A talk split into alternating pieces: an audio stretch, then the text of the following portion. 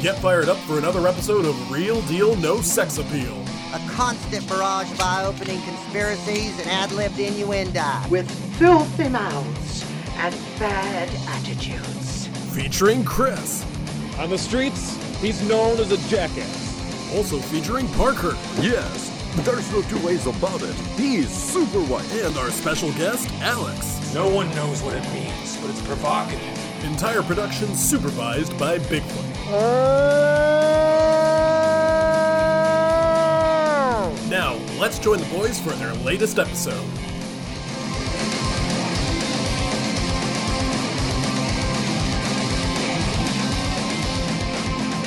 This might not be the best clap, but uh... Okay, uh, in three. All right, okay, sure. That, that's fair. You can snap. There you go. All right, in three, two. I want to see him snap.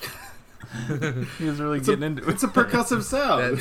I'm going to do it too. one hundred percent your fault. Oh, yeah. Why did I... Yes, sir. Okay, in three, two, one. We're gonna get us tonight. Hey, pony dicks. I'm leaving that in. All right, uh, we watched Maniac Cop. This is a movie where Bruce Campbell does things he's not proud of.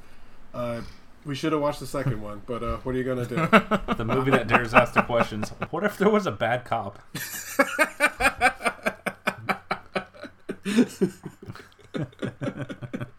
Glad that's over with. Yeah. We don't need to go back. Uh, but before we go back, Barker, do we have any news? It's just Black Adam. That's all it ever is. It's just, hey, Black Adam's oh, coming out. Oh, hey, oh. Joe's a post-credit scene. Hey, you know Henry, what's his name, is back? Cavill. That's it. That's every goddamn I guess, I guess somebody must have missed the news about, you know, who is or isn't really gone today. No. The new trilogy will take place after the Skywalker saga, but also have nothing to do with it. All right. Throw up. I'm going to throw up. Thank God I took a midday nap today and avoided this. You just made the Oscar Isaac face, I R L. I'm so upset right now. All your friends might be back as Force oh, I goes. Bet they won't. Or they're C three P O just not dead. They won't be back. They're building another C three P O. I swear to fucking God.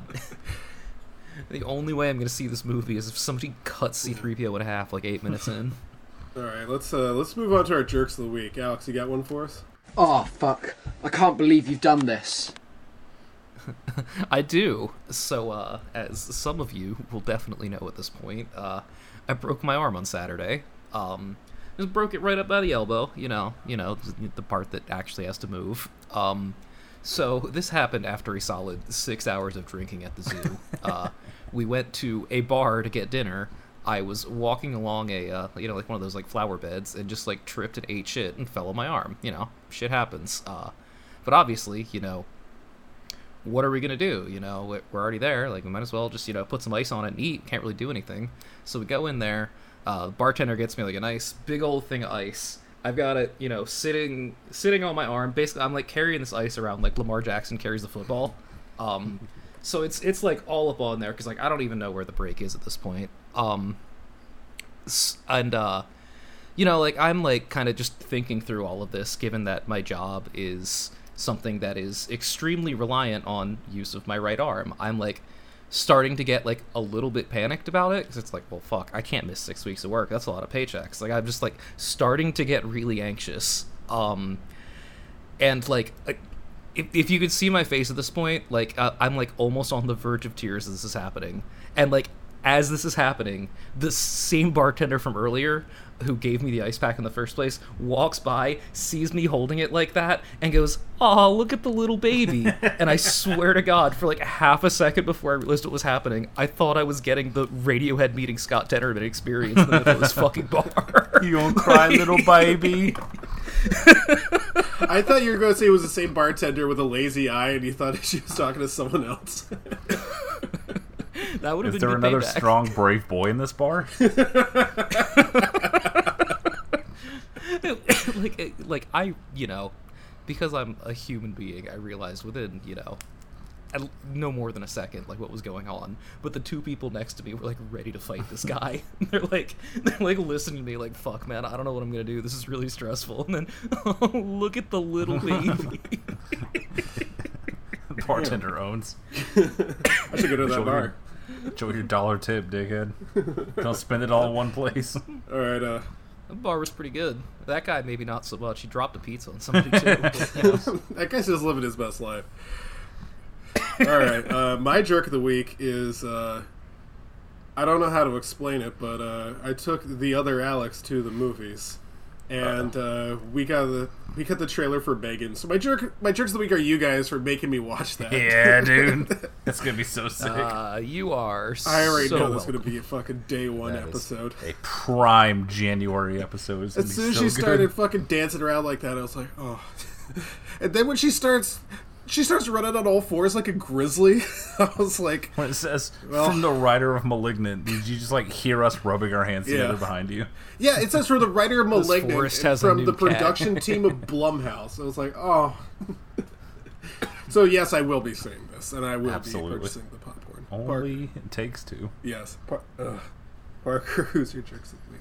Uh, well, see, my joke is the woke liberal elite, because we were finally... about to have a superhero project that stood up to the woke libs, and they raised about a million dollars and they stashed it in some hedge fund, and wouldn't you know it, it was a big fucking scam and they lost all of their money. what, what What is this? I don't think I, I don't think I get the reference. Oh, I was, let me uh, break this down to you, because I did some more research and it got funnier the more I read. Yeah. So, you know, we... uh We live in this time of these goddamn woke shows like She-Hulk, and we all hate it. As some might call yeah. a society. Yeah, you know, I try not to use such harsh language. Yeah.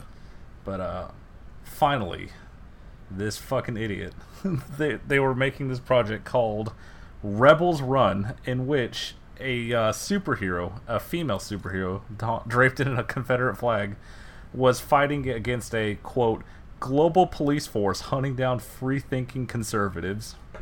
I'll just let that let that seep in for a second. Oh my god. So they raised uh, about a million dollars, and it was all being held in escrow by someone who made a fake company and pretended to be a crypto billionaire.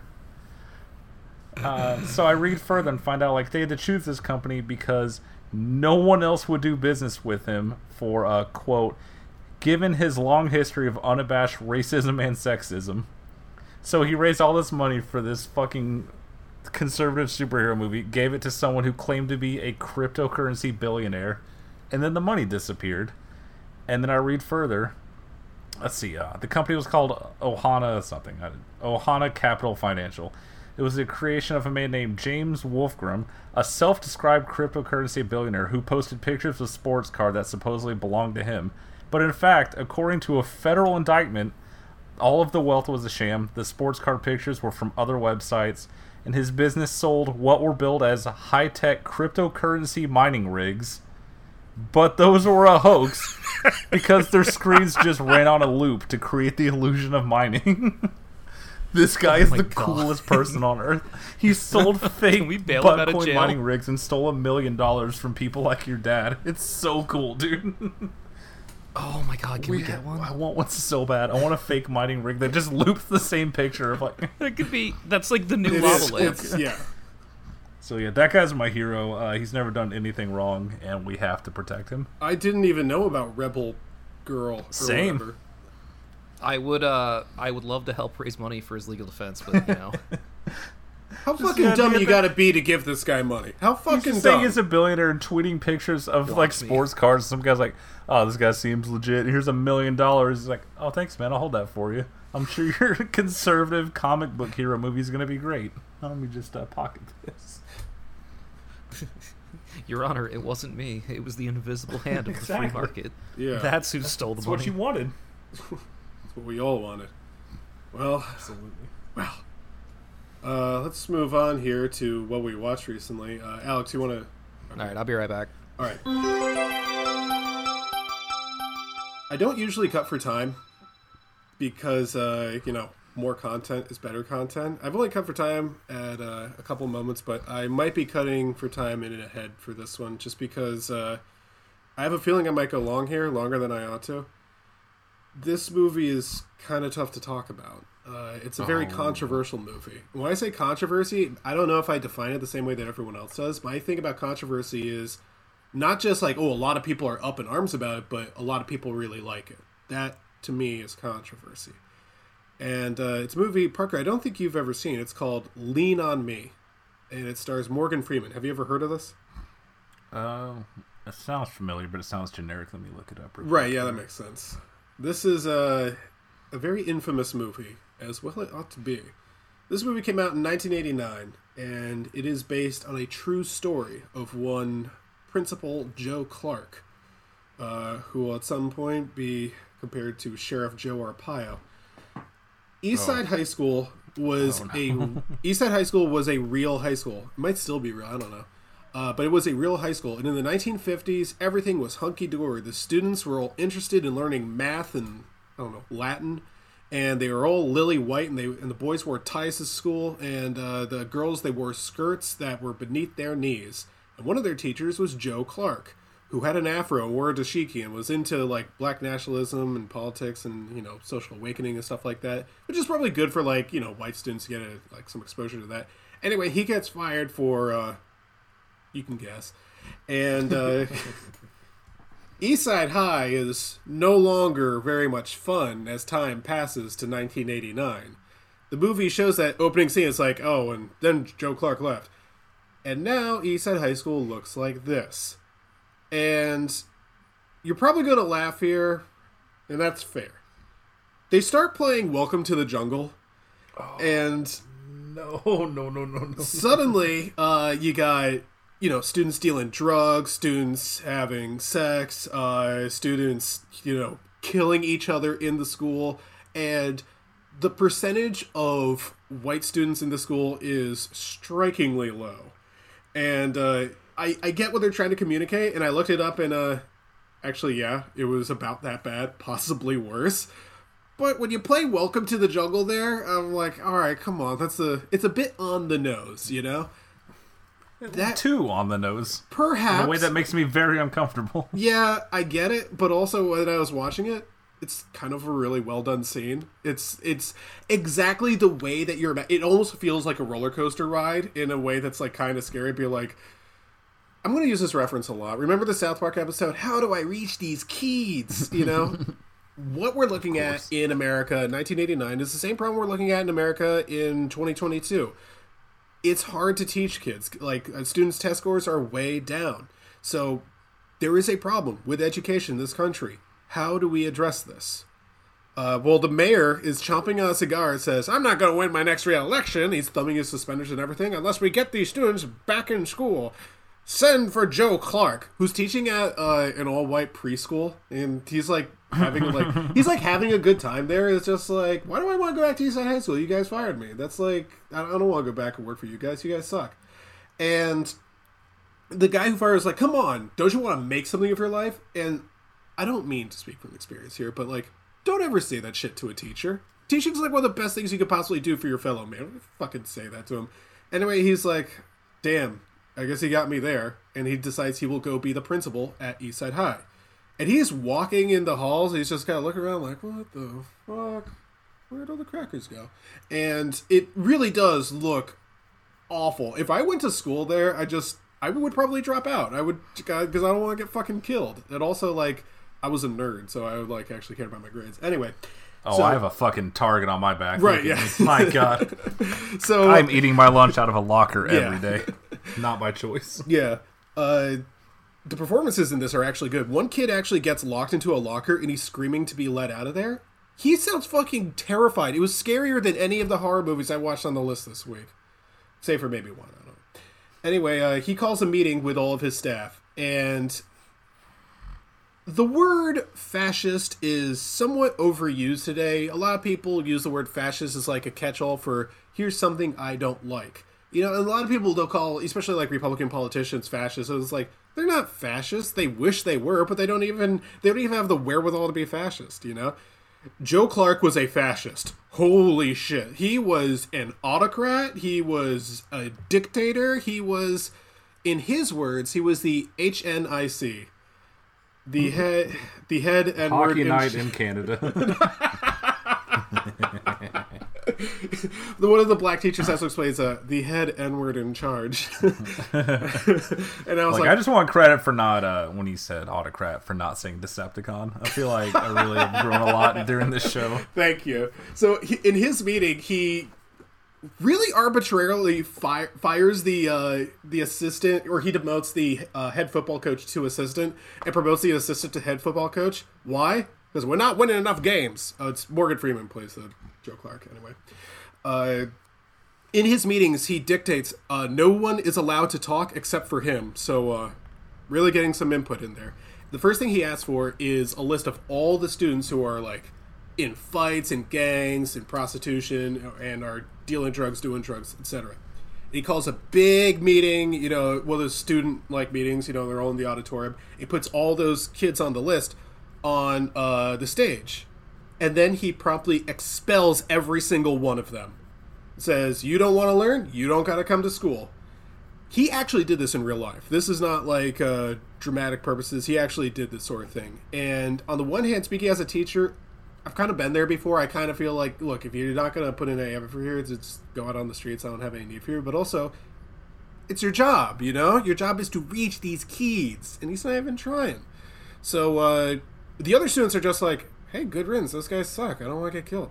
And the parents are very upset. My child didn't do anything wrong. It would be like, your kid was on the list. Uh, it's right here, so that's just the way it goes. Uh, anyway, he goes to school the next day, and who's way outside but uh, some little fat kid who's uh, who's a freshman, and he was one of the expelled kids. He's like kind of crying. He's like, please let me back into school. I promise I won't do any more drugs. I, I promise I'll behave myself and I'll learn. I can't go back to my mom and tell her I got expelled. I'll get in so much trouble. He says, no, I don't believe you. Uh, I don't think that uh, you will. You know, I what? Give me a reason to believe you. It's like, and the kid's just like kind of crying. He says, oh, come on, wait. Grabs the kid by the collar, drags him up the stairs, brings him to the roof of the school, points to the ground and says, jump. Joe Clark tried to kill this kid. Now, I don't know if he did this in real life. I hope this was like a dramatic thing, but right off the bat, I'm just like, whoa, whoa, wait, kid, don't do it. Don't do it. I don't want to see it. And the kid's like, no, I don't want to kill myself. He's like, then why are you doing drugs? If you could just jump off the school, you'd do it a lot Fuck faster. Off. Yeah, and I was, he actually does that in the thing. So here's... I didn't like the part where he asked Des Bryant if his mom was a prostitute. Yeah. I felt that also crossed the line. So he actually did this, uh, or at least in the movie he did this. And apparently black audiences, parents in particular, really liked that scene. Uh, they thought that was good parenting. I disagree. I don't think that uh, that's really uh, helpful. But anyway, he lets the kid back in school and says, I got my eye on you. In which case, if I was a kid, I would be in the library every second of the day, you know? Uh, what else does he do? Uh, he make, he mean, he was, he, he makes every single person in the school memorize the school song. Did you have a school song besides Dixie where you went? uh, yeah, but I... Uh, I can't really repeat them. In the uh, it was we, composed by uh, Johnny Rebel. Ask your dad. Right, yeah. Uh, we did not have a school song at my school because... Anyway, he makes everyone uh, recite it. And when they recite it, everyone in the school has to be like, stock still, don't move, you know? One of that his teachers sucks. Bends down to pick up a piece of trash... And he immediately fires him. That was the assistant football coach. It was just like, he didn't obey my orders. And he'd get out of the school. Now, you might be thinking to yourself, well, Chris, uh, Joe Clark, played by Morgan Freeman, sounds like an asshole. Does he, uh, does he, is he portrayed that way? No, quite the opposite. He is portrayed as a good hero. He is like, wow, that's the that's a man with a plan right there. What a great idea. Other greatest hits. Uh, he fires the, uh, what was it? He, he goes into the... The, the music room, and he fires the uh, the school's music teacher. I don't know why he does this. Uh, he just oh, cool. he just does it. Uh, I I'm really not sure why. And she was like a good teacher, like people actually liked her. He just fires her, and the movie can't even defend that one. The movie's just like I don't fucking know, whatever. Uh, anyway, uh, there's a there's a whole bunch of stuff. Uh, oh yeah. Uh, so for the school song, there's like a. A gang, but they're not really a gang. There's they're more like just, they're just a group of black kids. The movie kind of portrays them. They, they can't just be doing like the West Side Story, snap of your fingers, it's only you're a gang, you know? Uh, anyway, he confronts them in a bathroom and says, uh, repeat the school song. And they start singing it like a doo-wop sort of Temptations thing. And it, it actually sounds really nice. And the movie does a fake-out thing where he drags them all to uh, the school's uh, new music teacher, who's black. And there was actually a funny slapstick scene, where, which is very cruel. He takes that fat kid, who's just always there, and accidentally slams him into like the side of a door before bringing him into the school. I couldn't help but laugh. That kid gets a shit kicked out of him in this movie. Anyways, he's like, did you teach them this new school song? And she's like, what? And he's like, did I give you my, my permission to teach them this new school song? And she's like, no, I just thought, look, they like this new song. It's got rhythm to it. It's got a beat. And he's like, well, I want everyone to know it in English and Spanish. This is the new school song. And everyone starts cheering for him. Like it's a nineties movie and he just won the, the school's go-kart race or something. And uh, he he starts walking around the school with a baseball bat. He actually did this. Oh, no. He actually did this, and the press is like, hey, what's the deal? You can't just do that. And he's just like, well, everyone calls me a dictator. Now they can call me Batman. And I'm like, oh, great. He uh, sounds cool. Yeah. Uh, apparently, like, people, he's like, I don't want people spying us while we're in school. Lock all the doors. So he actually padlocks all the doors. You might be thinking to yourself, that's got to be a fire code regulation, you know, violation right there. Indeed it is. That is uh, effectively his comeuppance. Uh, one of the teachers uh, doesn't like that uh, her son got expelled for probably killing people. And uh, they catch him in the act of uh, locking all the doors. And he's portrayed in the school as a martyr. There is a key line in this movie that really stuck with me. Because all this, while he's in jail, all the, all the school students march to the jail. He actually has a good line about this. He's like, you don't realize, y'all black. The, the, they are not going to treat this as a protest. uh That fat kid says, uh, one of the, the parents is like, you don't understand. He's a he's not a good principal. And that fat kid says, we don't want a good principal. We want Joe Clark. This is how dictatorships happen. This is how fascism rises. Because you say you don't want someone good. You want a fighter, you know? And I understand the students who did like him. I actually, there, there's something in my brain that makes sense that some people respond well to that sort of teaching, you know? A lot of students don't, though. This is a movie that looks at the problems of American education and says, well, here's a solution. It may not be the right solution. Maybe it's only partially right. Maybe it only works for some of these things. But, hey, I don't see you guys coming up with any bright ideas. And so far, America doesn't have any bright ideas for education. I will say this. Uh, there's actually kind of a lot to like about this movie. The performances are really good. There's a scene in which there's a young girl who, she's got really good grades. She's actually really smart. She actually likes Joe Clark. But then her grades start slipping. And he's like, why are your grades slipping? She says, I got kicked out of my house. I got nowhere to live. He's like, how could that be? He takes her to her house and sees her mother there. And he's he's like, she says, you don't want her around anymore. What's going on? The mother reveals that she is recovering uh, from drug addiction. And she's going through withdrawal. And she doesn't want her daughter to see her that way. It brought a tear to my eye because it is so well performed. And there's a lot of pathos in this. This movie, for all its sins, which primarily is A, distorting history, and B, showing uh, Joe Clark to be a good person. I think those that is sinful.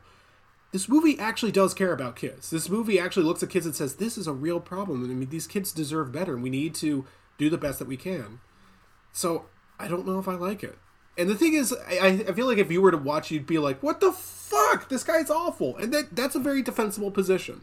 And if you were to watch this and come away with the opposite impression that, like, oh, uh, this guy actually had some good ideas, I, I could understand that too, although I'd be very hesitant to agree with that, because this is the first time where I went onto Letterboxd and I saw way too many right-wing reviews. There's so many people saying Joe Clark did nothing wrong, and I'm like, what the fuck is wrong with you? So, I don't know. Uh, Lean on Me. Pretty good movie. Uh, but also, should have thrown more bad kids from that roof. There's probably a lot of people who are looking at that. That's the sort of thing where, if, like, you were to show it to uh, fucking Steven Crowder or whoever, like those right wing pundits or whatever, they'd be like, liberals want to cancel this. So whatever. Uh, oh, I watched something else uh, because I was so nice to you, give you a good assignment. You did something similar to me. I watched Blood Simple. Now I have some bad news. Uh, I accidentally uh, watched this at home before realizing that they're showing this at the Alamo on the big screen, so oh, missed out. Blood Simple is uh, is blood good. I happen to like this one. This is uh, very well performed. I love seeing M. Emmett Walsh as, uh, I guess, just you. Just um, a real piece of shit. Yeah. I was going to say, like, you know, every once in a while we make fun of your voice in good feelings, of course. But, Parker, I almost needed subtitles for this. Does everyone in Texas yeah, actually talk like this? No, no, no. no. I mean, this everyone I mean, sounds like Boomhauer. Half of us are California transplants at this point. Yeah. But no, it's not. There's some that come in from the country, country, and you're like, that's... You might as well be fucking speaking Klingon, dude. This isn't real. I don't know what the fuck you're saying to me. Well, we'll get to Klingon. Uh, oh. Now, Blood Simple's actually pretty good. I had a good time with this one. Uh, I think you can see the early, like, gestation of the stuff that the Coen brothers like to do, like, uh, repetition as humor, uh...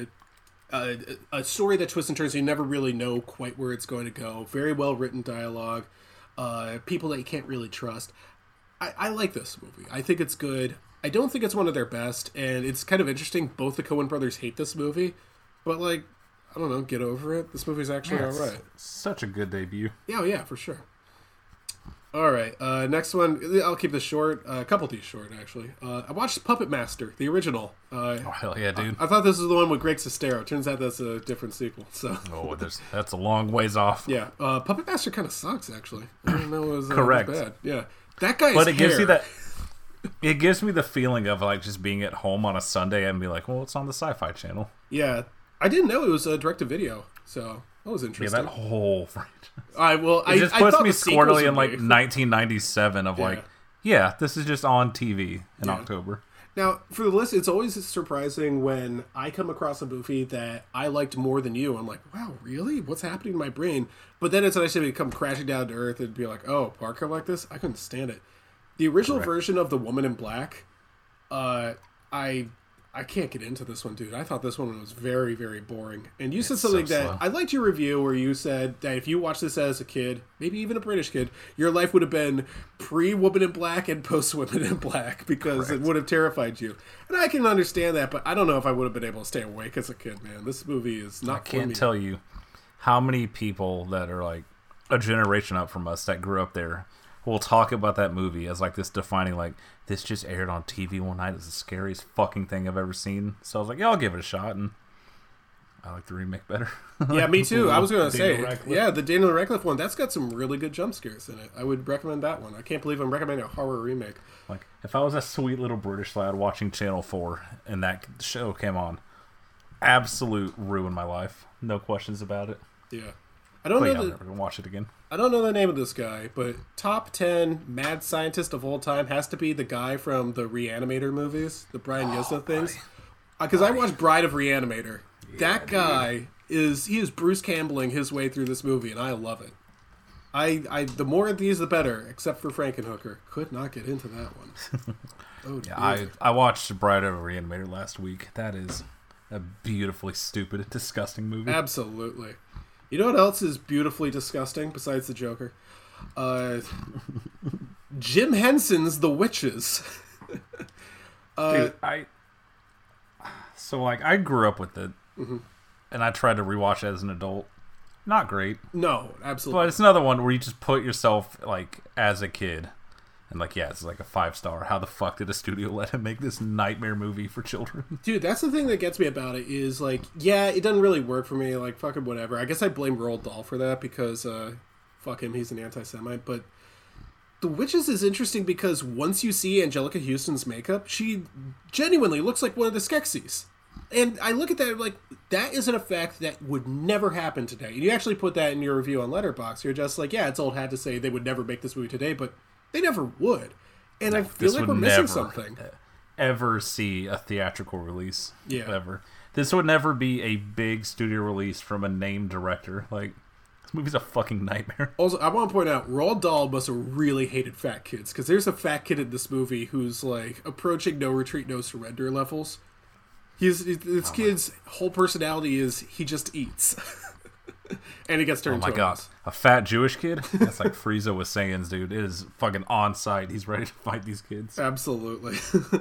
All right, now one that you told me I needed to get to, uh, which I am glad that I did. This is Creepshow three, aka Tales from the Dark Side, the movie. Oh, Hell yeah, dude. Dude, so much better than Creepshow two, I'll tell you what. It's really good, yeah. honestly. So right off the bat, when you tell me Debbie Harry's in it, I'm just like, oh, I might have to pay attention. And uh, she's really good. I'm like, damn, I loved her in Rock and Roll. And also in this. She plays, I guess, a witch or something. And she's in the like the wraparound segment, like the framing segment. Damn, she's really, she's going to bake this kid into a pot pie. And even that kid is pretty good. And I really like the ending that they do. He's like, don't you just love Happy? I was like, damn it, that was great. I fucking, I thought that was cool. The stories are good, too. They're very well acted. Uh, they, they're interesting, so much more interesting than the ones in Creepshow two. Uh, the only thing that I liked about Creepshow two, I guess, is the raft. And I do defend the, the fucking Indian one. But, but uh, yeah, Tales from the Dark Side, the movie, is this is actually pretty interesting. Not interesting enough to get me to actually watch the show. But uh, no, I, I did enjoy this one. I think this one. A lot one. of a lot of that, guys, in every single segment, which is what you want out of an anthology horror. Yeah, pretty. So, like, much. Open strong with Steve Buscemi, Christian Slater, and also a mummy. Yeah, that's an immediate three star. I'm sorry. Yeah, I I had a good time with that one. Uh, the one with the whole segment is just him trying hiring an assassin to kill a cat. That's good stuff. Yeah, that, we'd love to see it. Do you think that was based on a, an H P Lovecraft story? You got confused you with can't let my secret out. I killed your cat. My what? You were supposed to. Oh, I couldn't stop doing the, you know, I don't have anything against Negronis to Alex the whole day. She didn't. Of course, you have to. I'm yeah. not sure she didn't, but she knew. Speaking of cats, I watched uh, the last movie from Lucio Fulci.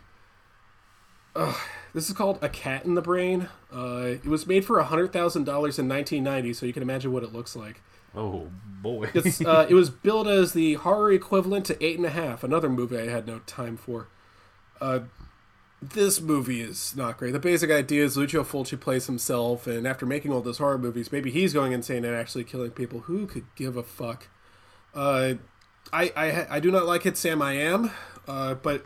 The next one I watched is more interesting, but also absolutely not a horror movie. I don't know what's going on here. And certainly not a thriller.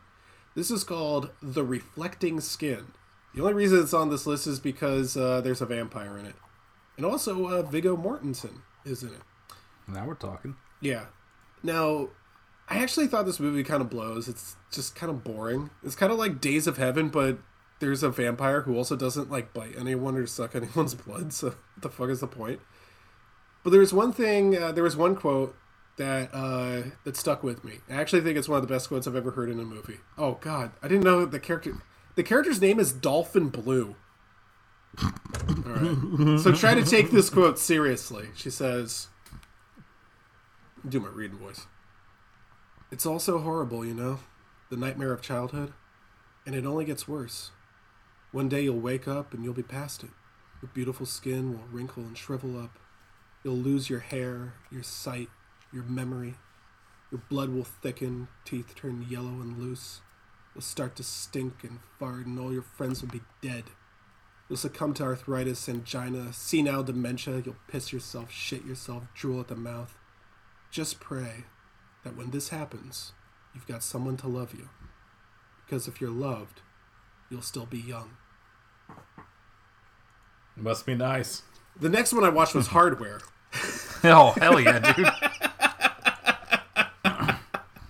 Dude. Fucking talking. Yeah, exactly. After watching something like The Reflecting Skin, where you're just like, God, this is the longest ninety-four minutes of my life, you put on Hardware, which is clearly made for about seven dollars and fifty cents. And it's basically Mad Max three point five and Terminator one point five. They just sort of like smooshed them together. Dude, I had such a good... Especially the opening. I, I think I like the opening more than anything else. It's just nice to see that sort of desert set, post-apocalypse sort of world. It's like, just because Mad Max do- did it doesn't mean you can't do it. If you're going to rip off someone, it might as well rip off someone good. And uh, I like that there is a killer robot. That's good. I did not like the fat guy. He was too gross for me.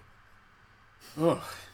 But, uh, yeah, Hardware rules. I uh, I like that one. That's, that's fun. Oh, boy, next one. Okay, so remember how uh, Olivia Newton-John died? Uh, not how she died. You know that she did die, I guess. She was the woman in... Was she the one where I thought she died like five years ago and then she died this year? Or was that someone else? That could be like eight people, dude. Okay, fair right. enough. Yeah, uh, yeah. Olivia Newton-John died. Uh, she was the one who was in Grease. She sang You're the One That I Want with uh, John Travolta. Well... Oh, and Xanadu, of course. And Xanadu, which I actually... I've had multiple opportunities to watch at the Alamo and I was just like, eh. So... Life's too short. Right, exactly. Uh... But not too short to watch Two of a Kind. This is a movie that the other Alex really wanted to watch. Oh, you did hang out with Alex this week. Exactly, yeah, she came over. Uh, so she was like, oh yeah, let's watch this. Uh, she put a gun to my head and said, we're going to watch it. Uh, Two of a Kind came out in nineteen eighty-three, which I believe is five years after Grease. So the studio was like, hey, what if we pair these two together? Make some money. This is like the lowest quality production I've ever fucking seen in my life. Uh... The basic uh, plot premise here is God is pissed. He looks at the world and says, oh, what gives? This sucks. I'm going to kill all the people. And uh, a bunch of angels, one of which is played by Scatman Crothers at perhaps his blackest. And uh, another angel is played by... How do you mean, sir? He's... I did an impression of his voice, and I sounded like Bill Cosby. Is he uh, is he uh, teaching at a school right now? No, he's not. Uh, no. Uh, also, Charles Durning is one of the other ghosts, so I'm sure there's some lovely interplay between those two. He looks, and God's like, okay, uh, friendly wager. If you can find the worst two people in the world and get them to end up with each other, then uh, I'll save humanity. And he, they pick Olivia Newton-John and John Travolta. There is so much... People thought, oh, this movie has special effects because the movie will rewind itself, and they think that's like really innovative. It's not. It's just like the shittiest thing you've ever seen. It's like really embarrassing how much like rewinding there is in here. Uh, Olivia Newton, uh, what's the plot? Okay, uh, Olivia Newton-John works at a bank. Uh, uh, John Travolta is an inventor. Right off the bat, you're losing me, and he owes a lot of money to some loan sharks. Uh, thirteen thousand four hundred sixty-four dollars. Don't know why I remember that. That's why I do well in the S A T. Uh, he, uh, as long as my teams do well, uh, he, uh, he, he's like, oh, I got a great idea. Instead of inventing something that will make me a lot of money, because he's not a very good inventor, he goes to the bank and uh, he tries to uh, hold up the bank. By the way, a little trivia here. He goes to the first bank teller, who is not Olivia Newton-John, and he says, I just came to your checkout counter because you are the foxiest girl here. And she says, my lane's closed, and just leaves and goes on break. That was his real-life sister. Good for her. Yeah, well, she got uh, she got hit on by her brother. Anyway, he goes to Olivia Newton-John, who is... She's just not even trying with the American accent anymore. She's just being Australian. And I feel like the directors are making fun of her because in her apartment, she has a picture of the Queen. She has a picture of like an Australian film festival. And she has, she has boomerangs on her wall. That's a good bit. If I made a good movie, if I made a movie over in Australia, what would they, would they put lacrosse sticks up on the wall or something? Fucking stupid. Anyway, uh... So it's just a bunch of Boston Strong flags. Right, exactly. He tries to help the bank, and she thinks he's cute. And uh, she, instead, he she gives him a, a bag full of like blank uh, pieces of paper, and she instead steals the money for herself, and she gets fired. And she never gets arrested for this. The police are never really looking for her. Uh, anyway, uh, they go on dates and have fun with each other. It's incredibly stupid. Also, Oliver Reed, whose face is approaching Robert Z'Dar levels, plays the devil in this. There was a very funny moment where he he briefly sings a, a snippet of the Beatles song Rain. I don't know if you know that one, but it's uh, the first song where they started doing like uh, backwards voices and stuff like that, and they use like special effects and everything. And the trivia section on IMDb says this is an implication that the devil was the one who corrupted the Beatles and made them use all the special effects. It was like, maybe Oliver Reed was drinking. That's probably exactly. More. Oh. Anyway, after that... The leap. My God, yeah. The leap these people take. Some people... Yeah, I don't, I don't... Why defend this movie? Be like, yeah, the directors thought they did something. No, they didn't. The directors were cashing in. Uh, it ends in a happy ending. It's one of the stupidest movies I've ever seen in my life. Very embarrassing. So we decide, hey, let's go to uh, the Alamo, try to salvage this night, and watch Black Adam. Psych! Oh, got him. No, we watched Nightmare on Elm Street Part one. Uh... Which is really good. Uh, still holds up. I the special effects in that movie are fucking incredible, dude. Like it, yeah, I fucking visually, love that movie. Yeah, with all my heart. So do I. Like that that's like one of the ones where I watched it, I was like, fuck, they have some good movies on this list. That it, like it totally holds up with like the just the visuals. Like Wes Craven had a plan. It's like, okay, it should look like this, and we're not going to stop until it actually looks like this. And I, I really appreciated that. I, I think that works out. I don't think that you should have cast Johnny Depp as a jock. I think that's one of the silliest things I've ever seen in my life. But uh, look, I like it. I that's a movie that scares me more than other movies for two big reasons. One of the ones is uh, horrific imagery. This is the imagery that, that scares me from like Silent Hill, the boiler room, the rusty grates and everything. The, the body bag being dragged from the school hallway with the blood dripping from it. That is scary. The scene with Amanda Wiss getting slashed apart on the roof of her uh, bedroom, that's horrifying, and it's done so well. The other reason that it works is it's a sort of movie where you turn it off, and you turn off the lights, you close your eyes, and you know you're going to have nightmares. And I guess it's meta in that way. I don't even like the word meta, but like that's the one that makes me think the same way that I've talked about this before. The same thing about Halloween that scares people. It's not the idea of getting stabbed. It's that silhouette that you see out of the corner of your eye and you look back and it's not there anymore. That's what's scary. That those little things that stick in your head. Same thing with Psycho, the shower scene. People lock their doors when they take a shower now. So Nightmare on Elm Street still holds up. I really like the pre-show because there was a lot of rap songs. A lot of people wanted to rap about Freddy. I, I want to make uh, something clear to all the rappers who are listening, and I know they are. If your rap does not begin with, my name is X and I'm here to say, then I'm not listening, because I don't know who you are and I don't know what you're going to talk about. Introduce yourself. Yes. What's your topic today? Yeah. And go. And there's like a little ding. I'm uh, the baby yeah. and I'm here to sing. I'm here to fuck guys in a major way. There was one with these three guys who were, they were so fat, dude. They look like the fat guys from the Johnny Bravo thing. Remember those fat rappers? I can't stop thinking about it, dude. Anyway, yeah, Nightmare on Elm Street, actually good. Uh, what else? I watched uh, more Star Trek The Next Generation. Turns out it's like actually pretty good. I'm having a good time with this. There's so much more of it than I expected. So I'm going to try to fast track it as much as I can because I'm I have an outside chance of finishing the list by year's end. I might actually be able to pull this Yeah, off. You're close. Yeah. Because a lot of the newer stuff you'll already have just because you were alive. Yeah, uh, I don't know. It's kind of tough because, uh, again, there's a lot of T N G. There's seven seasons of this shit, and I'm only on season four. Uh, and you're about to start getting right to the late nineties word. There's nothing good in America, so it's like, well... Hope you like subtitles. Yeah, I just... Uh, all these movies are going to be Japanese and Korean. Oh, well, one of the ones I just had was John Carpenter's Vampires. Oof. Yeah. That's on the list? Yeah, that's on the list. You know what else oh, is on the list? Okay. Is The Stand. That's going to be, like, a long oh. one, because that's a miniseries. And Rose Red.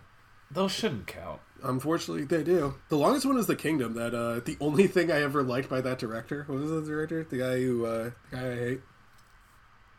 You have to narrow that down. Yeah. Uh, that fucking... piece of shit guy. He did the, the Dogma ninety-five thing. Oh. Kevin Smith. No, it's not Kevin. Lars von Kevin Trier. Smith. No. Dogma ninety-five. No. no. Fucking damn it. Actually, oh, those those are also in my future because I, I gotta sign them. Anyway, uh, I also, I decided I'd take a break from the horror movies and from assignments and from uh, uh, T N G to watch another series that I remember from high school. Ken Burns' The Civil War, or as you learned it, Ken Burns' War of Northern Aggression. That's right. Yeah. Ken Burns' The War. Yeah, it was only a couple states. Episodes wrong. I don't know why it cut off so abruptly. You know, it's interesting you say that. I actually, I, I fucked up when I downloaded it, which is legal, by the way, because it's public domain, because it was on P B S, uh, which is where you could just watch it if you want to watch it normally. Uh, I accidentally skipped an episode, so they suddenly started talking about Gettysburg, and I live kind of near Gettysburg, so I was like, that's not how it happened. And I had to like, oh, fuck, I skipped episode four.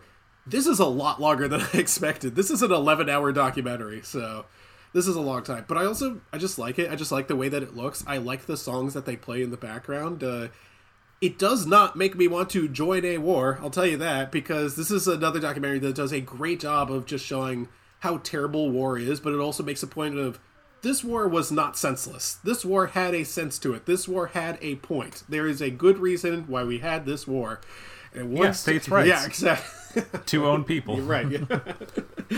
uh, it, but it does. It, it really is very, very sad. And just the, the loss of life. Uh, but the, it also makes clear that liberty was at stake, and that's really important. It also does a good job not playing both sides, but portraying both sides. And the humanity of the South, of the Confederacy, is a major point. It's, it's important to look at these people not as monsters, but as humans, so that we can be reminded of this is how far we can sink, that we would take up arms to own other people. And you can't, you can just say, oh, I'm just better than those people. You got to be reminded that you have to be better than these people. So uh, I actually, I do like it. I'm not done with it yet because I got to go back and watch episode four, I guess. But uh, I also like the music. And I tell you, the other thing that I actually liked about it is every once in a while you'll get a shot of like a nice field as the sun is rising. You get the, like the purple sky and everything. And it, and it reminds me of all the times I've actually gone out to those battlefields, or like when I was like a, a Boy Scout and stuff like that. It's like that little feeling, about five seconds. That's a good feeling. Then they make you, like, do dishes and, like, pack up your tent and stuff like that. And then you're like, well, this is why God invented the Nintendo sixty-four. So back then, this is how you had to churn your own butter. That's so cool. Yeah. So, like, I have a save on Spyro two if we can get back home. I don't give a fuck about this. Yeah, that those are the stuff that makes... Oh, thank God for running water. Uh, Absolutely. They, they talk about hardtack way too much in this fucking movie. Um, oh, so they say it. Anyway, uh, last one here is I watched... probably the second best movie of the year. And it's a foreign movie. And it's over two hours. And it was not R R R. Alex, when you're listening to this, bam, how does he do it? He just keeps getting them, folks. Shitted on him. No, my God. This is Park Chan-wook's Decision to Leave, which is... Oh, shit, is that out? Dude, uh, yeah, it's uh, it's at the Angelica. I couldn't even see it at the Alamo. I finally got a chance to see this one. I was really excited for this, and... boy, was it good. It is so much fun.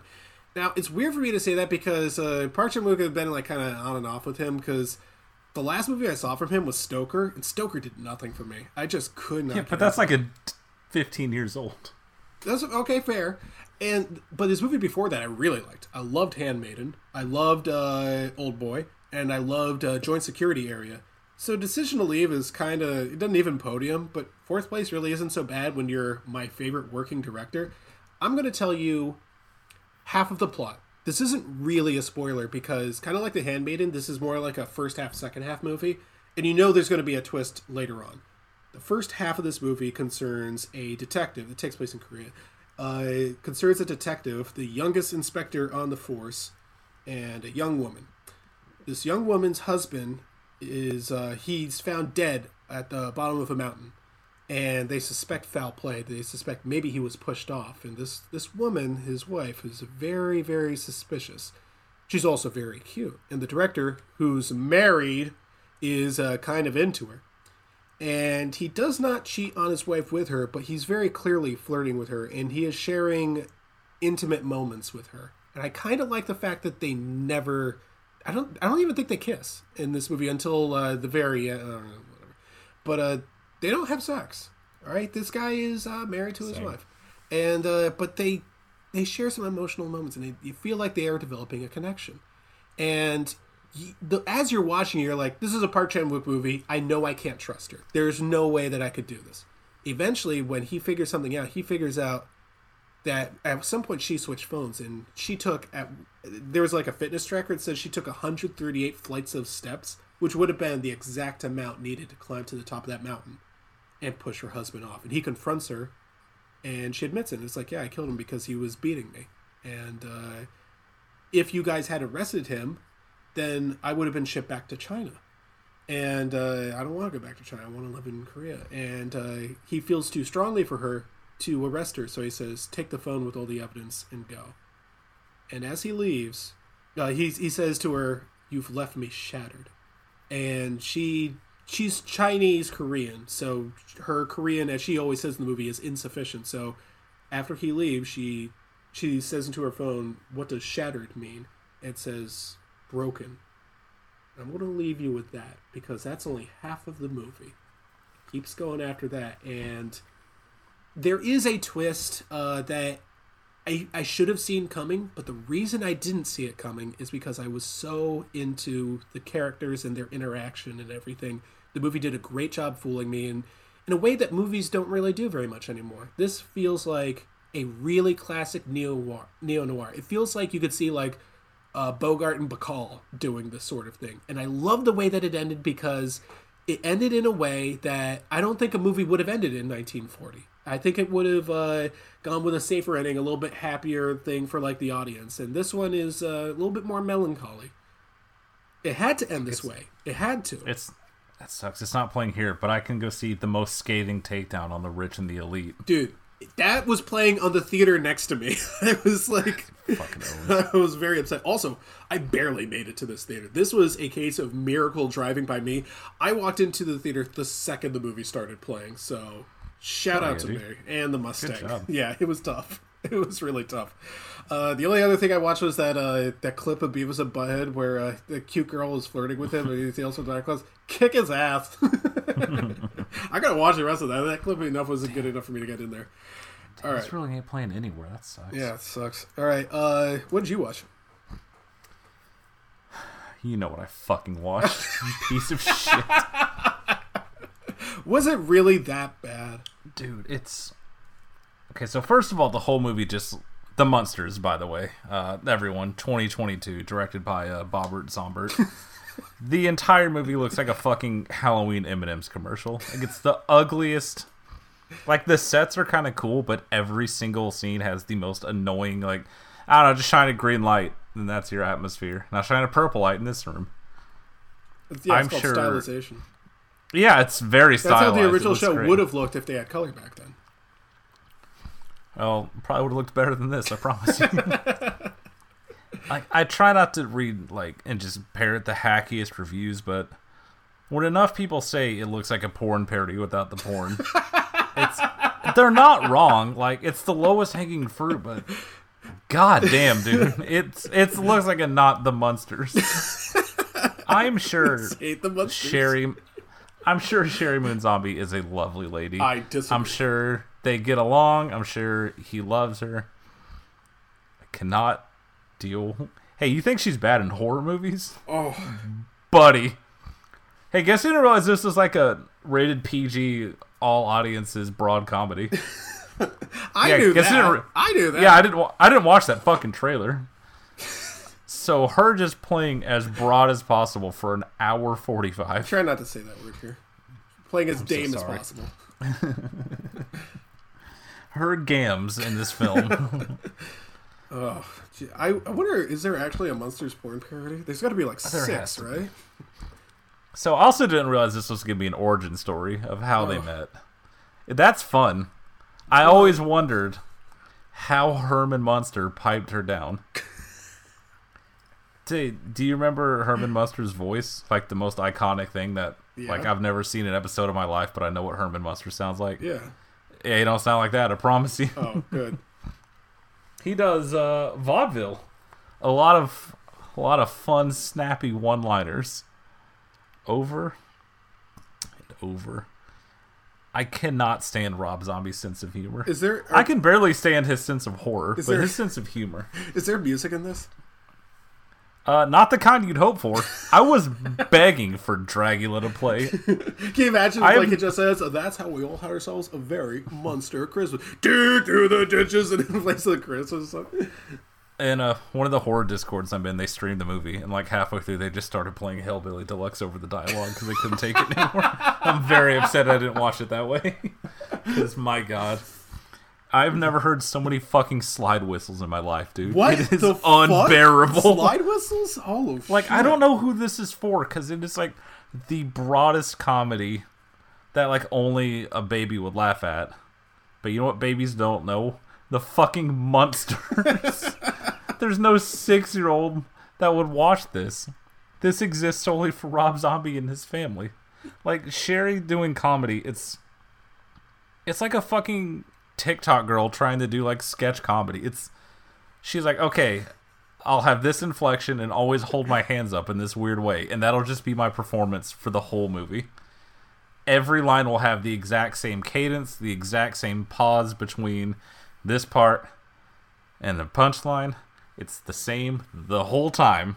Because, uh, yeah, spoilers, she's not a comedian. Do you think, like, when uh, when Rob Zombie... What do you think, like, their conversations are at home? Do you think when Rob Zombie says, Yeah, man, I, I grew up watching uh, The Munsters, but you want to be in that movie? Do you know, like, the character stuff? And, like, she's over there, like, yeah, sure, baby, I'll do whatever you say. This That's my Roger screams. Rabbit. It really was. Sorry. This fucking screams uh, quarantine movie, because there's, like, five oh, people yeah. this whole movie.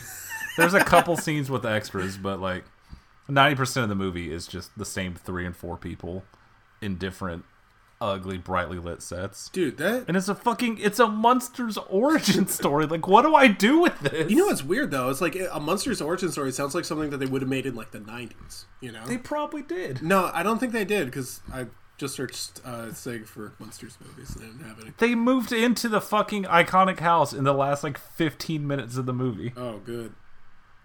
Why would we get to see him get married, go on a honeymoon? Uh, oh, oh, buddy, no. So much fun! They go to France, and everyone's scared because they're monsters. Like, oh wow, the people are crazy around here, and it's just over and over and over and over.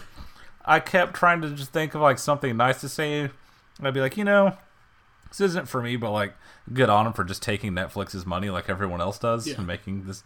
And then I look and see I still had like an hour and twenty left. And I'd be, actually, fuck this. Fuck this movie. I don't even get it, though, because like it, this is going to be like a weird thing to tell our kids now. They're going to be like, whoa, there was a Munsters movie in twenty twenty-two? Oh, I get it, because like the Addams Family, that was a huge property. They kept bringing that back. Why not bring back the Munsters? No, no, no. This was a personal project. This was, this was Robert Z'Dar who decided to himself, no, this is just for me. Because he asked, like, who's this movie for? It's for him, maybe his brother, yeah, I guess, the, yeah, the guy from him. Power Man five thousand. Oh, that's right. I guess this is what it's like when worlds collide. Yeah. And I'll uh, let you know now, uh, I watched uh, a good fifty minutes of it, and I was like, yeah, I can't do this. Came back later with some beers, did not help. The break and alcohol did not improve my experience even a little bit.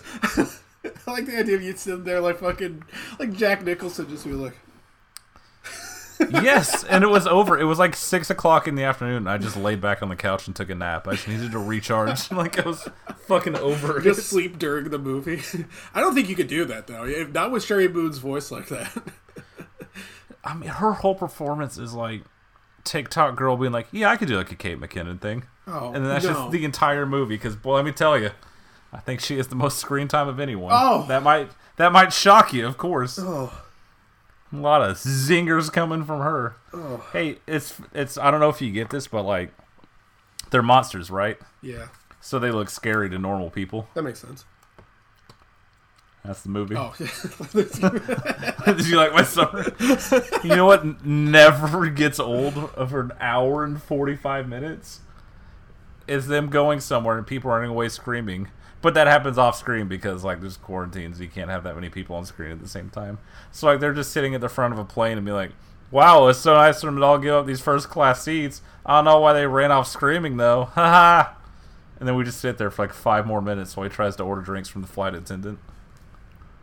It's good. You know, it, it's... Rob Zombie is someone to aspire to. He was a terrible singer. He made, like, some songs that sounded kind of cool. And now he just does whatever the fuck he wants. And people are just like, whatever, we have to give him money, otherwise he'll curse us or something.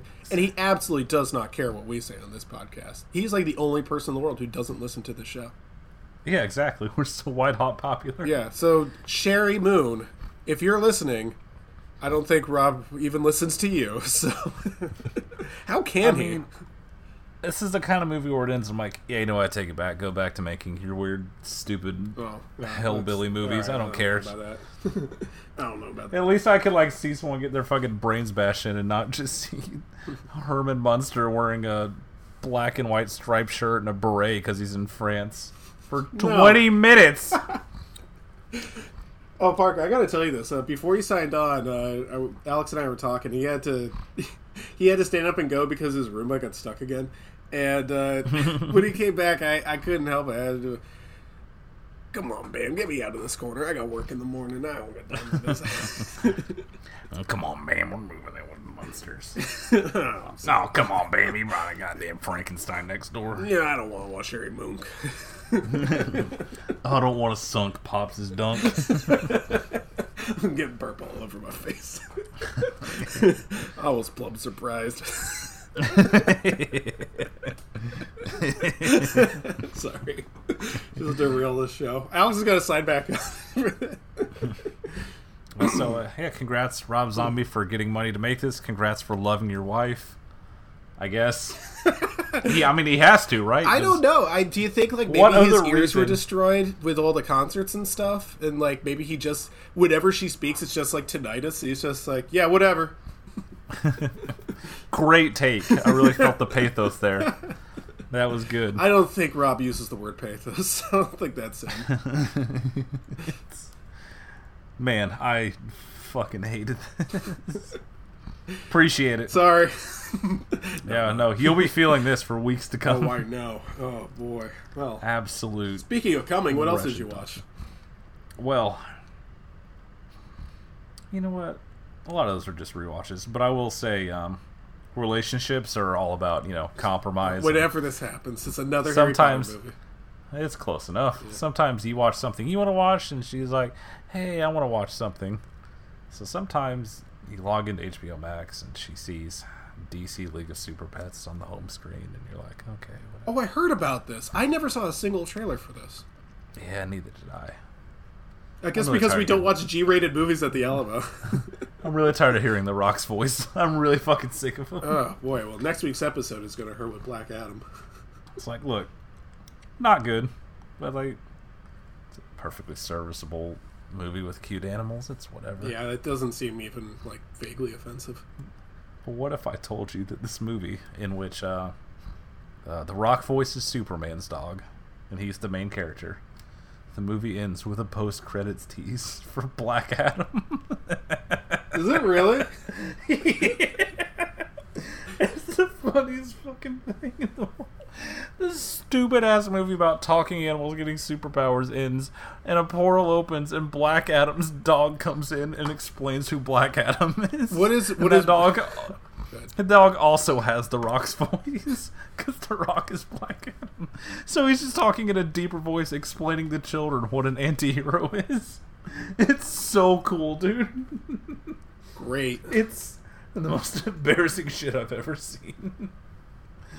Uh, yeah, not a good movie, as it turns out. But uh, sometimes uh, you eat too much of an edible and you need something light and fluffy in the background. Because we were watching Dune and she looked at me and she's like, too much. I'm like, all right, let's put on something cute. Because uh, we started peeking right around the scene where they raid the House of Atreides and absolutely murdered the whole family. And she was like, not right now. Oh, fair enough. You win. They were hit. They were hitting a little too hard at that point. So let's put on something with cute animals. Alex will understand. Yeah. He'll, he'll be silently nodding his head in agreement. Yes. Well, just the way um, I like him. I think it's really about... Yeah, most of the other stuff are rewatches. That's fine. Let's let's dive into Maniac Cop, shall we? Yeah, let's talk about Mango Cop.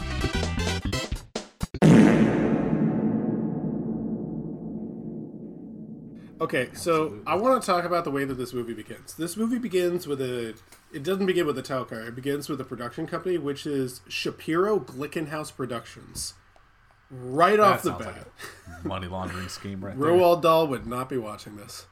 So absolutely. Yeah.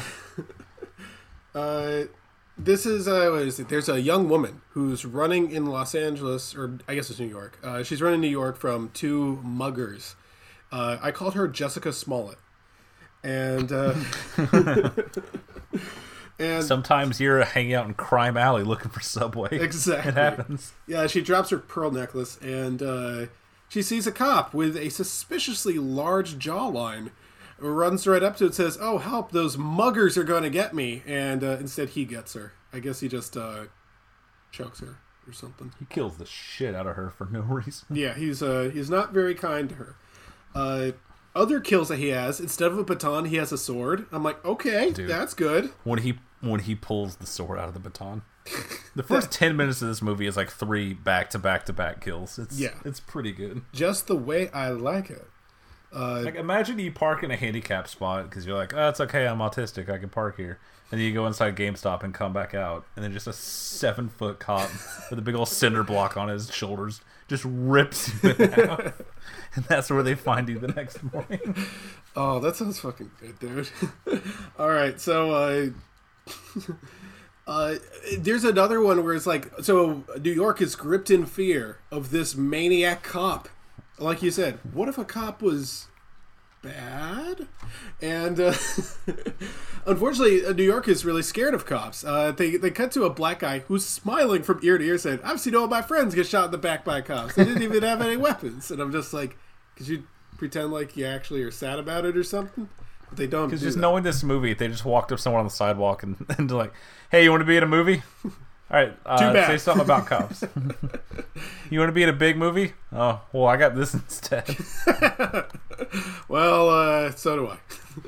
All right. It's just, we got to go back to this time where you just have a, well, what's this called? Maniac Cop. Well, what's the tagline?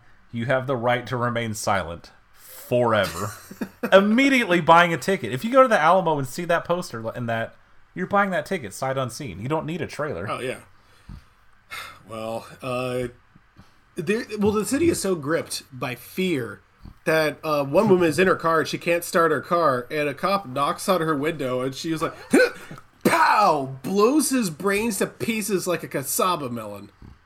He she kills the fuck out of that dude. He dies worse than half of Maniac Cop's victims. Yes, his head explodes. Yes, it is uh, rather substantial guts. That's like the most gore they have in this movie. Uh, and the cops explain, it's like, she thought he was the fucking maniac. And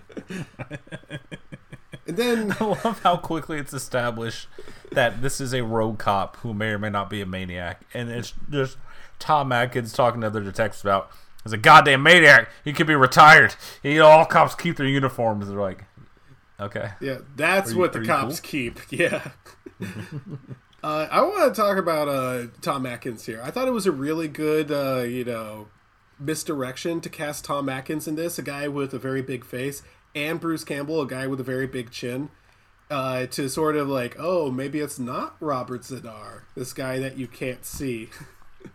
Yeah, they spend a good, like the first act of the movie really trying to tell you, like, hey, Bruce Campbell's definitely doing these things. He's sneaking out at night. And then the problem is uh, the maniac cop kills are not in P O V.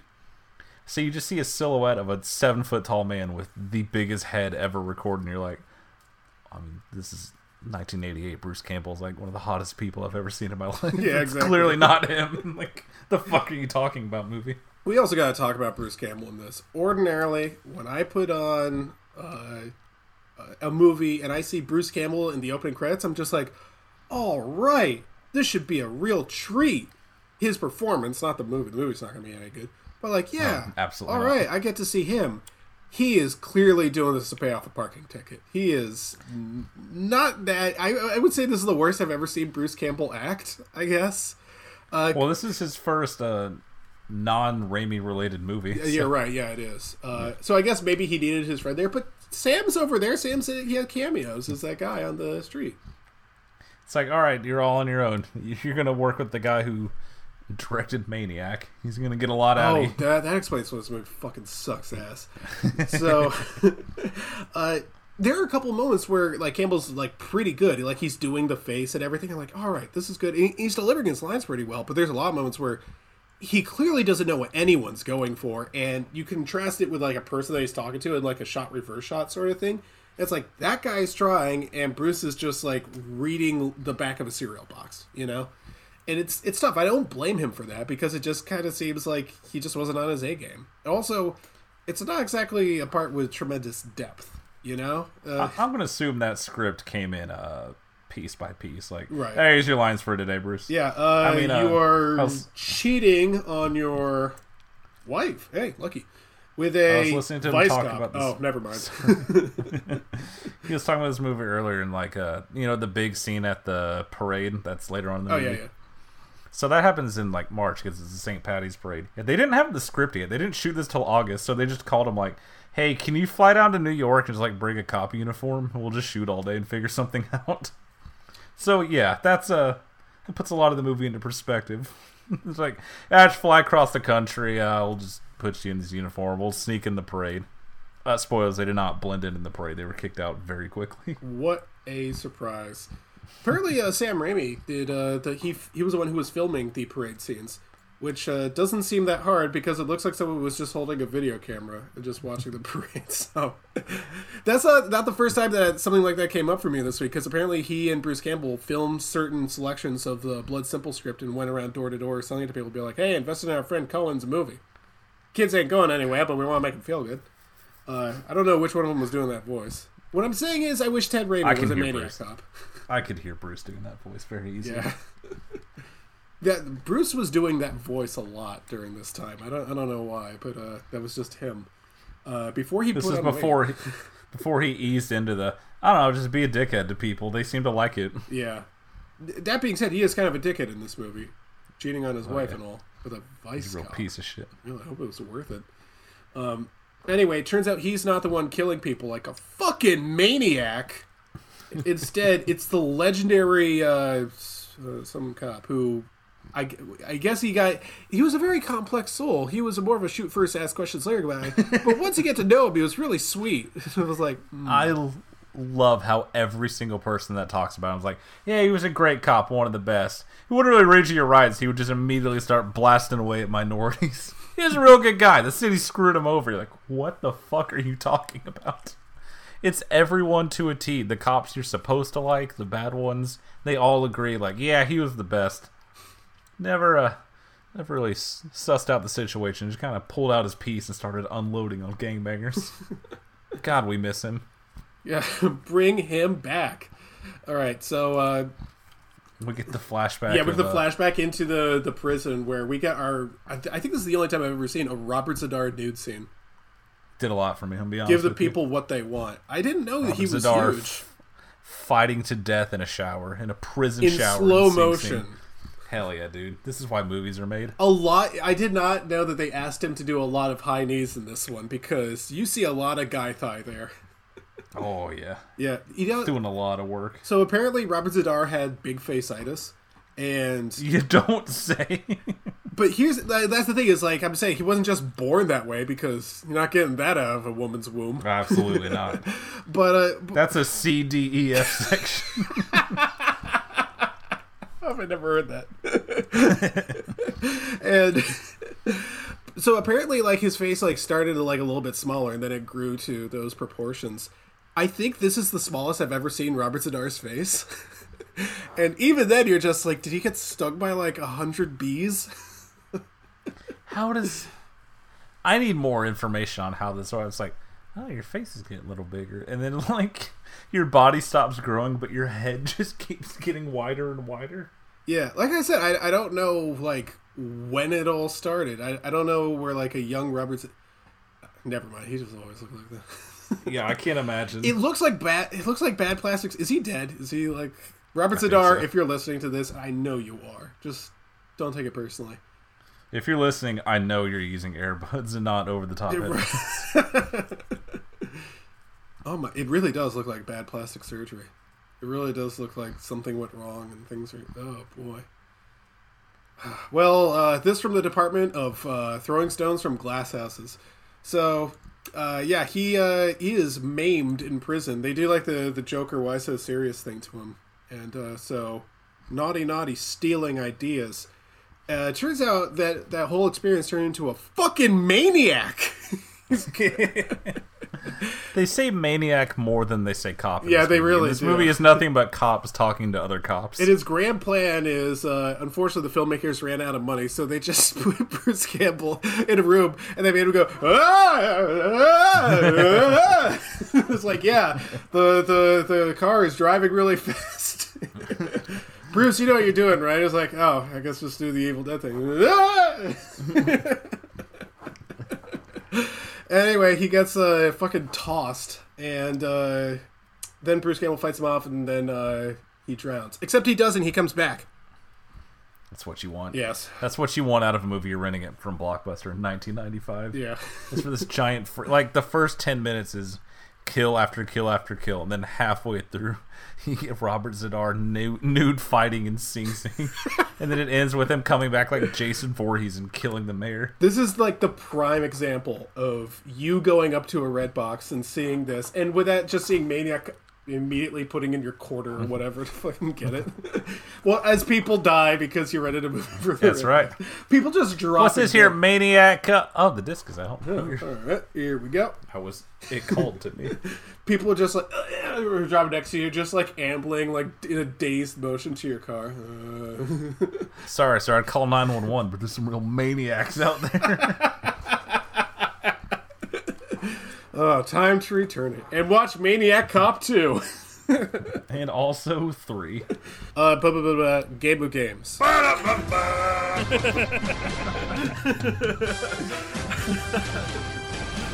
thirty in the fucking...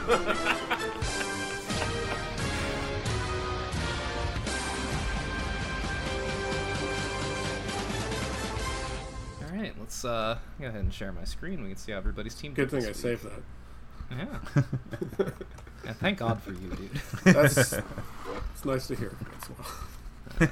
uh, all right, oh. so uh, let's go ahead and. The sound of someone sharing their screen now makes here. me feel bad. Well, don't worry. There's only uh, oh gosh, eleven weeks to go. Oh, is that all before the playoffs? Yeah, yeah. I forgot yeah. we have eighteen now. Yeah. Um. So, uh, long story short, uh, my teams went forward one and could have gone five and zero if the Patriots didn't decide to play Mac Jones tonight. But uh, your guys' teams both went two and three. Um, I'm surprised I got the two. I am very and, surprised uh, I got the two. Well, you know, it means exactly the same as far as who has to spin the wheel, which is each of you one time. So who would like to go first? Let's see it. All right. Count me oh, down. All right, yeah, one second. Uh, All right, in three, two, one, go.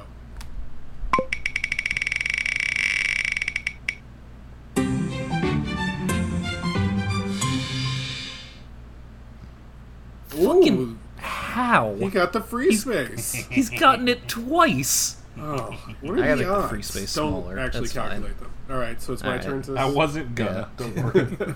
All right. All right, uh, in three, two, one, go.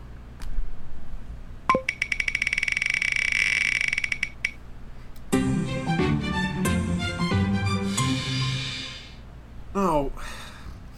All right, Chris hit the Stephen King adaptation sp- space, which would normally be fine for him, except for our rule preventing him watching movies that are on the list. Exactly. All right. You like uh, sequels? Actually, Parker, I, I had one in mind for this. Uh, well, yeah, and we, we, the thing have, is, like, Chris, I want to I want to bring this up though because I want to know if this would meet the criteria. Uh, because this one's not on the list. Uh, don't worry, I already checked. And, but as to whether it is an adaptation of Stephen King is uh, debatable because he didn't write this. It would be Children of the Corn two, which I saw a clip from today, and I was just like, whoa, I gotta see that. Is, so, is that the one called Urban Harvest? Because if so, be. please watch it. I, okay. I say count it, because I want to know what that is without watching it. All right, I, I, I will it. allow it. Great, all right, I'm watching Children of the Corn two. I'm sure his name is somewhere in the credits, therefore it counts. There we, that's um, that, that's what it's all about. Well, would anybody like to use any of their banked wins this week? Chris, you have eleven. Parker, you have five, and I've got eight right now. Uh, I would um, like to. I would like to issue a physical challenge to Parker. Okay, good. I was going to say if you assign me a physical challenge of bending my elbow, yeah. I'm going to tell you to go fuck yourself. Hey, do the jerk off motion. All right, uh, so it's so hard, dude. Ah! All right, so Parker, have you seen? Uh, have you actually watched uh, the Munsters yet? Yeah. Oh fuck! All right, uh, I'm gonna make this good. I, the listeners will know that at this point, I think. I All will right. also be using my wings. Shit. All right, uh, my physical challenge for Parker is: I will give you a free assignment of any movie that I haven't already seen. If you go to the I M D B page for Banshees of Inisherin, I'm not going to make you type it in. I'll just uh, send it to you. On I was going to say send him the link. We'll be here all night. Yeah. The physical challenge is for him to type in Inisherin on the first try. no, no, no, no, no. All right, here we go. Uh, I'm going to watch a sick movie about Inchon. All right, I just uh, sent you the link to it. Go ahead and scroll down to the cast and tell me the name of the character that Carrie Condon plays. If you can what? say that that uh, name correctly, then you get a free what assignment. What are these accents?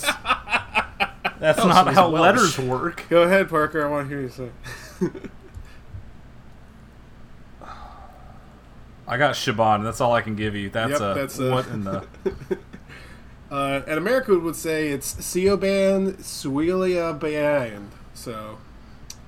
Oh damn! That was on the tip of my tongue. Yeah, I don't know how fucking. Hello, buddy. They, they didn't. They no, have, I, I kind of uh, think we should count it. He was close enough. I, no, I think they had Saoirse Ronan go on like uh, Conan or whatever, and she taught him how to say all the different Irish names. I would like to issue a physical challenge to Saoirse Ronan. Uh, try that one. So I don't think she Me can. Too. Wait, she had to teach Conan O'Brien how to talk like an Irish person? Yeah, apparently he couldn't do it. So, uh... Alright, uh, that's that's all I feel like doing. Siobhan Sweep. Yeah, sure. No, I don't like that. Siobhan is better than I was going to go. Now I'm thinking of that... Who was that cornerback? Sadiq Shabazz? Anyone else remember that guy? No. Actually, no. I think you just made that up. No, wait. It was S. I think Chris has created a fake athlete. S I D E E Q S H A B A Z Z. Greetings. Yes. Oh, he was a safety and linebacker. Never mind. He wasn't a corner. Oh, yeah. See yeah. what I mean? See, there you go. Think you, can, you think you know somebody? You think you can trust them? Sadiq Shabazz. I'm gonna put it in the chat. All right. Now that the physical challenge has been failed by the man who doesn't do... Oh, yeah? You have a question? No, I would just put it in the chat. That's oh, okay. Sadiq Shabazz, in case you're curious. Suckamadiq. uh, Well, Parker like says he use... doesn't want to use any assignments, so that's all right. That's that's also what I heard. But, uh, maybe hey, Chris, Parker do you like space? Uh, I used to. What What about space? Do you like leprechauns? Oh. Yeah. Yeah, the fourth installment in the long-running franchise. Oh, yeah, you'll understand soon why this is happening. Because goddamn you, I made it very clear that there was a line to not be crossed, oh. and you slapped me with that velvet glove. Oh, I, do- I don't learn very fast, do I? All right. Yeah, I don't. Man, man oh man. Man, let's use a spin. On, I want to use a spin. I want to use a spin on Alex. All right, All right fine. Down to seven. Ugh. You better hope this is good because I have more than you. Oh, oh, yeah. All right. Uh, in three, two. Oh shit! Yeah, yeah. All right, this one doesn't count. This one's count. Oh. Doesn't count. Oh, whoops. All right. I was hoping you iced right, unless you want to count that, we can count that. No, we don't get to do that. We have, I want the noise. All right, all right, all right. Uh, you know how much of a baby I am for funny noises. Okay. I know. Three, two, one, go. Like as much of a baby as you are for ice. uh, oh. Oh! Oh! Thank you, Chris. I really appreciate that. Uh, Free space. Hey, for how Alex. About uh, you come up here and press your luck, motherfucker? I thought. Wait, you said I hope this is good. It was good. It doesn't matter. Oh. Well, okay, in three, two, one, go. Should not have made that crack about the ice. Uh, you should have just let me keep the horror movie sequel. Uh, that's good. No! All right. Talking animal. God, and you it. Can't watch Marmaduke twenty twenty-two because you already have to watch I it. I have it written down. Ugh, talking animal. Talking animal's my favorite space. That covers here. That covers a lot of ground. I, there's, I, I mean, it does, especially for you. So do you like baby movies? Yeah, it'll be fucking Hotel Transylvania too. I haven't seen that one yet. That reminds me, uh, Gabby had a great moment. Uh, we were talking about Uh-oh. like we were talking about. Uh, she's not, by the way. Just one minute. Is she a talking animal? No, no, no, dude. Listen to this. All right, so we, we were talking to the group chat. My her boyfriend and I were going back and forth, like, yeah, man, trailers these days they they just keep giving away the entire plot of the movie, which like like Pray for the Devil, they, it just tells you exactly what happens. And uh, Gabby pipes up, it's like, yeah, like Hotel Transylvania four. Well, at least you don't need to watch that one. Right? Exactly. I don't. Well, I'm not going to watch the trailer. Okay, well... How have you not seen the second one? You assigned me the third one. I don't remember why I did that. But, uh, yeah. Uh, I've only seen the first one, which I thought was good, so... Whatever. Alright, I guess the Banshees we can... of Enshinran. What were you saying? I guess we could right. choose our teams now. I mean, unless Parker wants to... Oh, wait, no, he can't. Never mind. Yeah, we can choose teams. Uh, Parker, you have first pick this week. I'm going to oh, bring up the schedule oh, for you. Oh. Only two teams on bye, the Chiefs and the Chargers. Oh. See how that goes. Let's see oh. if they win their byes. Of course. I'm just going to quadruple jinx myself and take them boys first overall. Just checking in. All right. Oh, I, I would Chris, watch your, out for your, your team. Bears. Yeah, yeah, your team had a little bit of trouble with the Bears. Yeah, today. Careful. All right, what do you got? Well, I'm going with the Eagles because they are that the best team in the league. Strong pick. Uh, I'm going to go ahead and take the actual best team in the league, the Bills. Correct. Uh, and then I am also going to take. Uh, you know what? C O D just came out. Give me the Vikings. I was thinking the same fucking thing. Good point. uh, well, I haven't pissed off Parker enough, so I'm going to take my Lions. All right. All right. I guess it's personal. That's fine. I will take my Bungles. So I'll be goddamn it if I yeah. bet on my Packers again. That yeah. was one and done. Fuck yourselves. What did I tell you, buddy? Dog shit ass team. Down that road. Yep. And then, uh, real ones know. Oh, call my Ravens. Damn it, I wanted them. I mean, Brady really. I know this is like old hat. Everyone's already talked about. Brady really chose the worst time to walk out on his family. That's really funny. A guy who's it never is. done that before. Anyway, he's a I, fucking legend. I, I don't think he walked out on his family so much as he was told, if you go back, then you will not have this anymore. And he went, well, okay. you know, in two years, I don't want to regret it. Now yeah. Off I go. All right. Uh, in that case, uh, the New York... I was a new wife. All right. In that case, I want the New York football Jets. Oh, my God. Really? What is... You guys actually think this fucking team is... Oh, okay. No, I think the Patriots are really bad. I have not watched a snap of Jets football, and I don't plan on changing that. So I'm up. I'm half tempted to take the fucking Patriots. Same. Oh my god. Denver at Jacksonville in London. Do I really want to wake up and watch a London game? Do you want to? Uh, no. Will you? one hundred percent. Uh, it's not really up to you. You're going to be fading in and out on that sweet, sweet NyQuil. You're going to be having a great time. Yeah, that's great. Alright, I'm uh, I'm going to get a little bit frisky here. I'm going to take the Raiders, first of all. I think Probably good. Yeah, I have I've, picked, I've taken trash. the Saints way too many times. I, I, once is enough, yeah. honestly. Um, what I'm thinking about, you know what? Let's stay frisky. Give me the New York Giants. Hell yeah, dude! All right. I think Seattle's actually the better team, but that has not mattered in any of the past six weeks. Right. So, all right, we need to add some size up front. I'm going to go with the Titans. That's fair. I will take my fighting Seahawks. That's probably the right pick at this point. Yeah, that actually. All right, and then one more for the double. All right. Oh, for the double here. I mean, I guess Jacksonville, because I it's too funny to not pick something from that game. Also, it's a home game for them. Oh, yeah. That's a good point, yeah.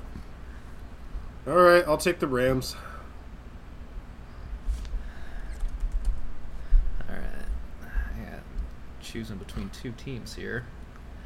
Both of which I think are... Eh, you know what? I think I have to. I'll take the the, the Dolphins. Alright. That was the game of games this week. Who feels good about their five teams this week? Hey, you wanna you wanna keep that multiplier no, going, buddy? No. Hey, oh, buddy. That's right. It is hey, buddy. We're on the ends. You no. wanna keep this multiplier going? Do uh, you know what? Yeah, fuck it. Let's keep going. Let us keep that multiplier going. Um. Oh my God! Which end of this Colts Washington game do I want? Exactly.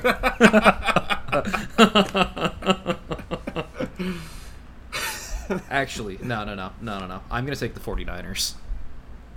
That's a good call. All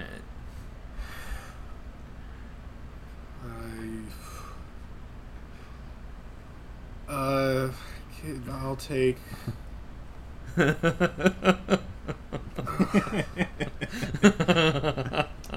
take the there's Falcons. One really ob- yeah, I was going to say, there's yeah. one really obvious one up there. It's got to yeah. be the Falcons. Uh, I'm not sure. I'm not. I'm thinking of Falcons. So.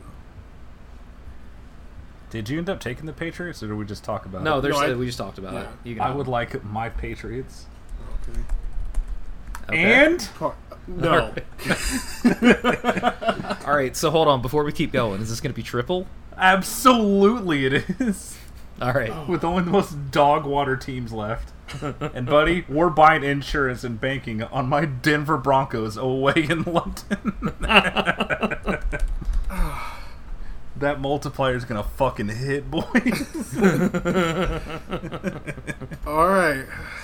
Which end of the Washington Indianapolis game? That's going to be funny to take the Broncos. Someone has to win it, right? I, you say that, but I'm not sure. Oh, fuck my uncle. All right, I'm going to go with the Carson Wentz. Oh, wait, he's the, he's injured. Fuck, that Taylor Heineke's. All right. Okay. All right. Oh, damn, I forgot about that. I would have picked them two rounds earlier. All right. Well, um... Shit. Yeah, I, that's why I was thinking about it. Okay. Right. Out here. Great.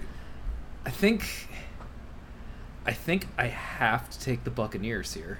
I think I have one hundred percent. To. one hundred percent. Yeah, that really makes sense. And? No. Yeah. Sir, no. Times four. Let's get it. No. This is the worst thing that's ever happened. This is the best day of my life. Why do you think I didn't want to do this over text, buddy? Imagine just... All right, all right. Finally, we stop. Dot, dot, dot. Okay, so let me th- let me think about who's left here. Okay, so who hasn't been chosen? Carolina, Chicago, Arizona, New Orleans, Pittsburgh, Houston, Indy, Green, Green Bay, Bay, and Cleveland. And Cleveland. Yes, sir. Wait, are, are we at an odd number of teams right now? I guess we are, yeah. We've had twenty-one drafted. Yeah. Jesus I think we're, yeah, Christ. We're out. I will take the Browns. Yes, sir. That's probably the right call. It wouldn't, it wouldn't be the game of games if I didn't take the Saints against my better judgment. Yes, sir. Saints. All right. Well, I guess I will take my Colts. Colts. And no. The Cats of the Forest. Let's go. They looked like a fucking juggernaut Have this week against my mighty Patriots. Who, who's oh. I'm gonna run out of like different things I can do to this text to delineate. Hell yeah, dude. Alright. Panthers. Panthers? Oh, there, we, there we go. We're going to need to do calculus to calculate this. I don't, yeah, dude. I don't know how this team is still available, but give me my Texans. I think we all saw like the one and four next to their name. We're like, oh. Well, you missed the tie then. Oh, well. You know it does work, right? right? Yeah, I do. Um, so that is twenty-seven teams drafted, so we could only go one more round. Who is who's left? Actually, yeah, I don't actually know who's left. Pittsburgh, Arizona, and Green Bay. Oh my God. No one wants that Green Bay one. No, you know what? I can't do it. Yeah, we're not. We're not yeah, stop here. God, you I would have absolutely ridiculous. Thrown a times five on the Cardinals for shits and giggles. Because if you do that, that means we have to have that multiplier on the fucking Kenny Pickett's and Aaron Rodgers against the Bills. That's a tactical. That's a tactical nuke right there. Yeah. Oh, boy, howdy. This is one of the dumbest things that we've this ever done. This is the best idea. This is all I've wanted for like the last three weeks. I'm so happy the order worked out this way. This is my incentive to win. I hope you forget about this anyway. I could be like, did we go eight rounds? You have to look at this stupid spreadsheet. Why am I more tired than usual? It was actually nine rounds. Oh, hell yeah, dude. Yeah. Great. Well, I hope success befalls one of me and Parker. And someone's utter failure have. Befalls the other. The worst week of their life because the Texans were in round nine. It's so good, dude. It's such a good bit. Well, you had two in one hundred thirty-six. Someone's going to have to watch a talking cat because the, the, the fucking Bears are round nine. Oh, I love the game. I love the game of games, you guys. I hate the game of games. I, I can't believe the Bears and the Panthers went before the Texans. I wasn't not going to take my it's Bears. It's a division game. The Bears are so dominant. A lights out offensive and defensive performance. Join us next the... week for my suicide note. That was everything I could have ever dreamed of. All right, all right. We'll get into what we watched. Uh, Alex, like as soon as like we got on here, I just wrote down all the teams on a piece of paper because I'm gonna be like, oh no, I'm pushing this as far as they'll let me go. Oh, no.